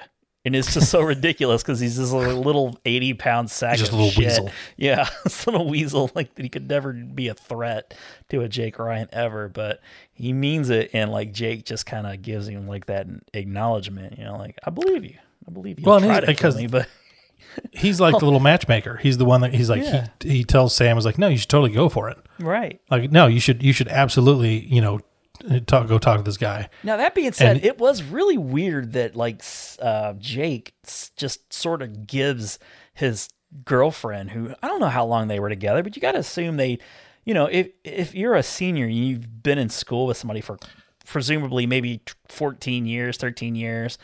Uh, and you have a relationship, you've been through things together. He just sort of hands over a drunken She, yeah, you know, she's completely vulnerable in her drunken state to this like hornball dweeby freshman who could do anything to her. I, that that felt a little bit, you know, like whoa. In 2020, this is not cool, but in 1980, this is kind of a hilarious scenario. yeah. In uh, in 1984, this is why we needed they they needed Me Too back in 1984. It's like, oh, yeah, this is It's like the Revenge of the Nerds, where like you know Lewis fucks the you know Jenny or Yeah, not her, not like, Jenny, oh. but whatever name, and like in, as like he basically rapes her and she falls in love with his dick and like learns that like nerds are okay too. It's like, oh, well, even though you've just you've just tricked me into having sex with you, we could probably start a, a, a long running relationship off of Probably, this. yeah. That seems like a good idea. It seems like a good foundation to build our lives on. It kind of had a feel like not not quite as sleazy as that, but it, it felt weird. It's that- up there. It's up there. Yeah. and you know, and, and it was because I mean, he turns him he turns him loose, you know, with his dad's Rolls Royce. They're both. I mean, she's out cold. Oh my gosh. And she, he- I mean- totally vulnerable. Like, but but at the same time, like you kind of get the feeling like she she actually was in on it. Like there there was a scene I can't remember exactly what it was, but almost like she knew what she was doing. You know, like Well, and she goes and she gets her hair caught in the in the door because she's like pining after Mike or Right. pining after Jake, and she's like, yeah. You know, like, oh hey, and you know, Yeah. then Jami Gertz and the other girl that come and they cut her hair, Ah, Jami Gertz. and From saying that- anything. and I think this is one of the. I mean, this is one of the earliest times I remember seeing Jami Gertz in anything. And, th- th- and speaking of that, yeah, say anything. Like they, he, she, and John Cusack and Joan Yep. Cusack were all in say anything. yep. So it's just like where they all met, man. That's where it all got started. Just a, it's it's a fun, it's a it's a cute, enjoyable movie, and uh, I'm I'm gonna wa- I'll watch it again. This is definitely Yeah, a flick that if I were to see like for sale on Blu-ray, I'd pick it up and watch it again. It's it was a fun movie. It's totally worthwhile. It's And a, it's a great it's a great John Hughes one. It's I I still think you know in this era that uh, Bre- uh, Breakfast Club is still my top. oh, but this oh, one is definitely yeah, yeah, yeah. Breakfast this one's Club definitely is so timeless. yeah. The ruckus. Could you describe the ruckus for us, sir? I'll always love the Breakfast Club more, but I, I, I at least I'm not I'm not gonna say my opinion on Molly Ringwald's changed necessarily, but this movie is not why. Th- This movie is not to blame for the reasons that I don't I dislike Molly Ringwald. She's actually charming in this. Yeah. I could I could live with Molly Ringwald in this flick. Um, and um, you know it, it it's good. It's it's not a bad little movie. And then, of course, you- you, got the end scene where like they have the birthday cake that's Yes. been parodied by a lot of things. Like I was, you know, I'm watching Community on Netflix right now, and there's even a there's even like a little parody scene with. Uh, I think I remember that. yeah, I forget the two characters. It's it's uh it's the Joel McHale and another character. Like they have like the sixteen candles moment.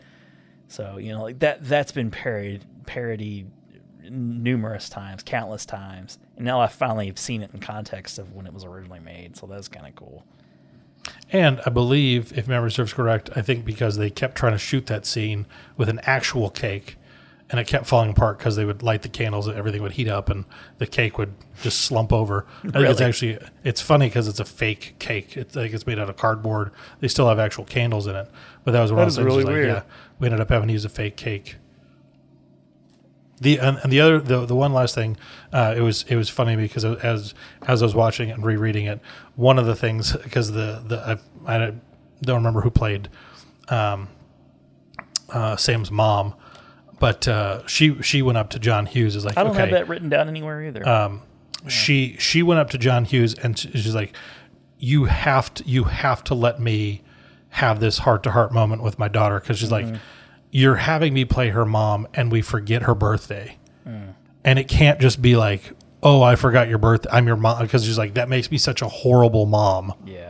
For like not ever acknowledging it. So she's like, if that happened to my actual daughter, Oh, yeah. I would I would die. So that's she had that one scene where she just starts breaking down, and Molly Ring was like, "No, it's okay, mom, don't worry about it." And her mom just sitting there bawling, like, "I can't believe we forgot your birthday." And Yeah. had this uh, this It, it's that a was good addition. redemption. If they weren't Yeah. going to do it, it's a good addition. Yeah. Because it, it humanizes her a little bit. Like Yes. you would, you would hate because you know you do get that one scene early on where you know she's just so wrapped up in the moment and going on and like clearly Sam is upset. She's trying to uh, without so many words saying like, "Hey, it's my birthday. Don't you have something you want to say to me?" and she's just my- she's just so. Uh, she's just so forgotten it, like you know. She's like, I really can't believe this. yeah, I can't believe everybody forgot my birthday. This is ridiculous. Right. But that's not the whole point of the movie. That just kind of starts things out. It's just it's an- a vehicle to get things the Exactly. the conversation moving. exactly. So a lot, a lot of a lot of interesting John Hughes characters. If you're a John Hughes fan, definitely check out Sixteen Candles. I highly recommend Yes. it. As of you know, many other John Hughes fans have been recommending this movie for going on 40 years. I finally got around to seeing it and enjoying it, and I'm kind of mad at myself for waiting so long to, to do so. But that's what Well, this I can- segment's all about, and that's why I love doing this. and I can say too, as somebody who has seen it before, but it, it has been a little while since I have seen it. It was it was nice to go back and rewatch it and enjoy it again. So Yeah. it's one of those like, if it's been a minute since you've seen it, pop you know pop it on and you won't regret it. You'll enjoy yourself. By the way, uh, if you again, it's it's something that you can watch streaming on um, Netflix, uh, Amazon Prime Starz uh, right now. So if you if you wanted to watch both of the movies that we talked about for this episode, you can on Amazon Starz. Starz, Starz, and it's it's cheap. It's just a few bucks.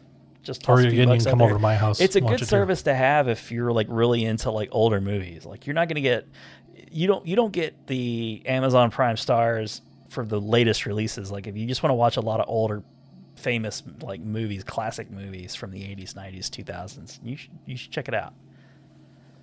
Okay, well that brings this episode to a screeching halt. this is a fun one though. It was a was. fun one. It was, and it's been a long time coming. It's been a long time coming. Uh, I was actually kind of afraid that I would forget. Thank God I, I, I jotted down notes uh, for for both movies. Otherwise, I'd be in big big trouble. I'd have to rewatch it again.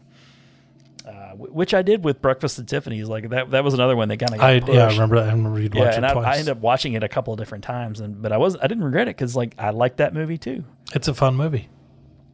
Did speaking of Breakfast at Tiffany's, did when we were talking about that, I don't remember the episode now because it's been a little while.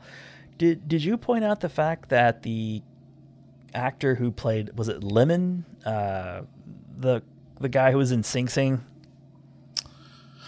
I forget the character's name. Oh, um, It, well, it I know who doesn't matter the character's name, Yeah. but that actor was who who voiced Fred Flintstone from the Flintstones. Did you did you point that out?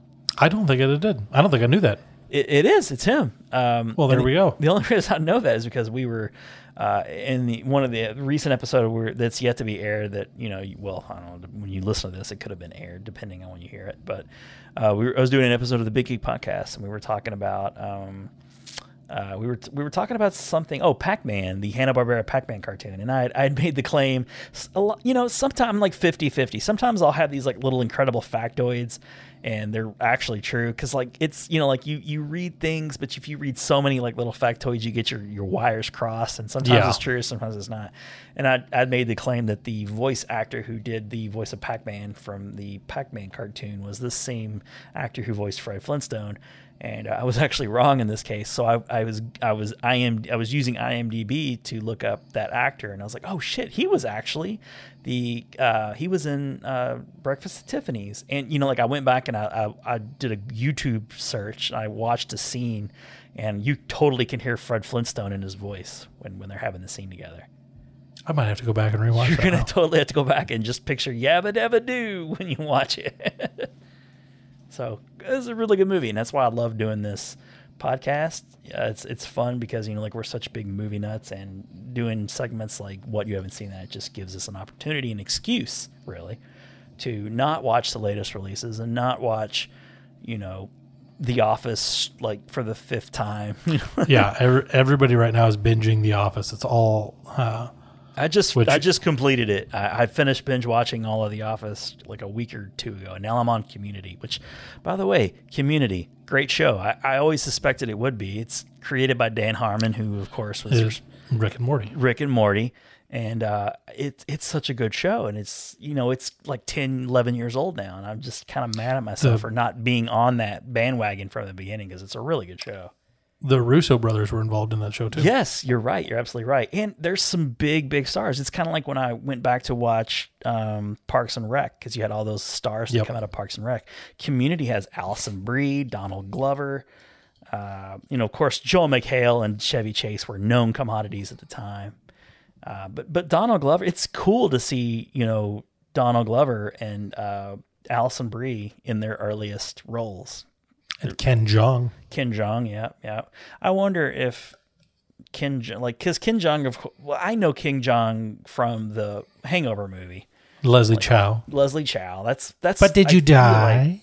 like- I love Leslie Chow. So like, but and I think maybe Community was around the same time. So Yeah. maybe maybe people who watched The Hangover were like, oh, it's it's Senior. I forget whatever what I forget the character's name, but Señor Chang, I think is his name. In Yes. Community.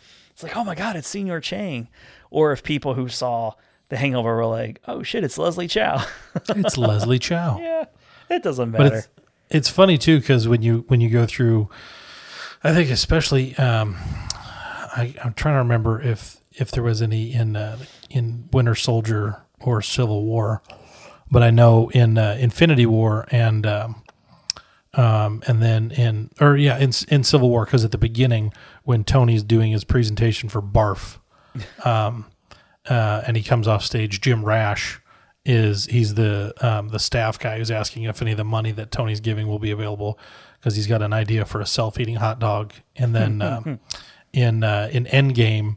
When uh, let's see, when Ant Man comes out of uh, of the storage unit, Ken Jeong is obviously there. I was gonna say, He's- isn't King Jong in one of the Marvel Ken- movies? Yeah. Yep, Ken Jeong. And then um, when uh, Tony and Steve go back to um, the Shield base in the seventies um, during the time heist, and they're uh, they're in the elevator with uh, what's her face, um, the African American lady uh, from uh, from Community, the one in their little group, the mom. Oh, oh, I love her. Yeah, she's really cute. Yeah. She's really good. She, what is her name? God bless. Uh, it's like three names. It's like three Yeah. names. I can't think of her But name now. Sorry. I, I liked I Sorry, liked fans that, of that actress. I liked that uh, the Russo brothers they had such roots in that show that they're like, all right, we're gonna we're gonna throw some of these guys into the mix. I want to say Danny Pudi had. Oh yeah, Danny Pudi. He was uh, um, in uh, Winter Soldier. He was one of the the Shield guys when they were trying to launch. The, oh, he's yeah, really good in the show. I like him. They were trying to when they were launching the uh, the three different. Uh, uh, air uh, air bases. it's cool to see the- these these smaller time creators Yeah. when they hit it big. They bring along, you know, the, Yeah. the the the actors from when they were smaller time. Yeah, So which which begs the question: Where the hell's Joel McHale? yeah. What are you doing? Is doing, he just Joel? so famous that like that he they figure he doesn't need the bone? He could probably use he could probably use a couple of bones thrown his way. He probably could. Yeah, yeah, totally. He's he's not above it. Nope. But Alison Brie, God, what a cutie! I love her so much. Yeah, she's pretty fantastic. yeah, I really enjoy her, and she's married to Dave Franco too. Like that's just not fair. That Really? the, the two of them. Come on, Just a couple of good-looking kids. just a couple of good-looking, hilarious kids. Yeah. All right, well that's the end of our show. Hope you guys enjoyed. Uh, I certainly did, and we, we I feel like we gave you guys a good bang for your buck. Couple Yes. going on a couple of hours. yeah, Of, uh, really. Yeah, you got two flicks, and uh, you know, I think I think we can both agree that they're worthy movies, worthy Yes. of their classic status. Glad we watched them. check them out. And uh, until next time, I've been one of your hosts, the Rental King on Avis. And I've been your other host, Adam Peterson.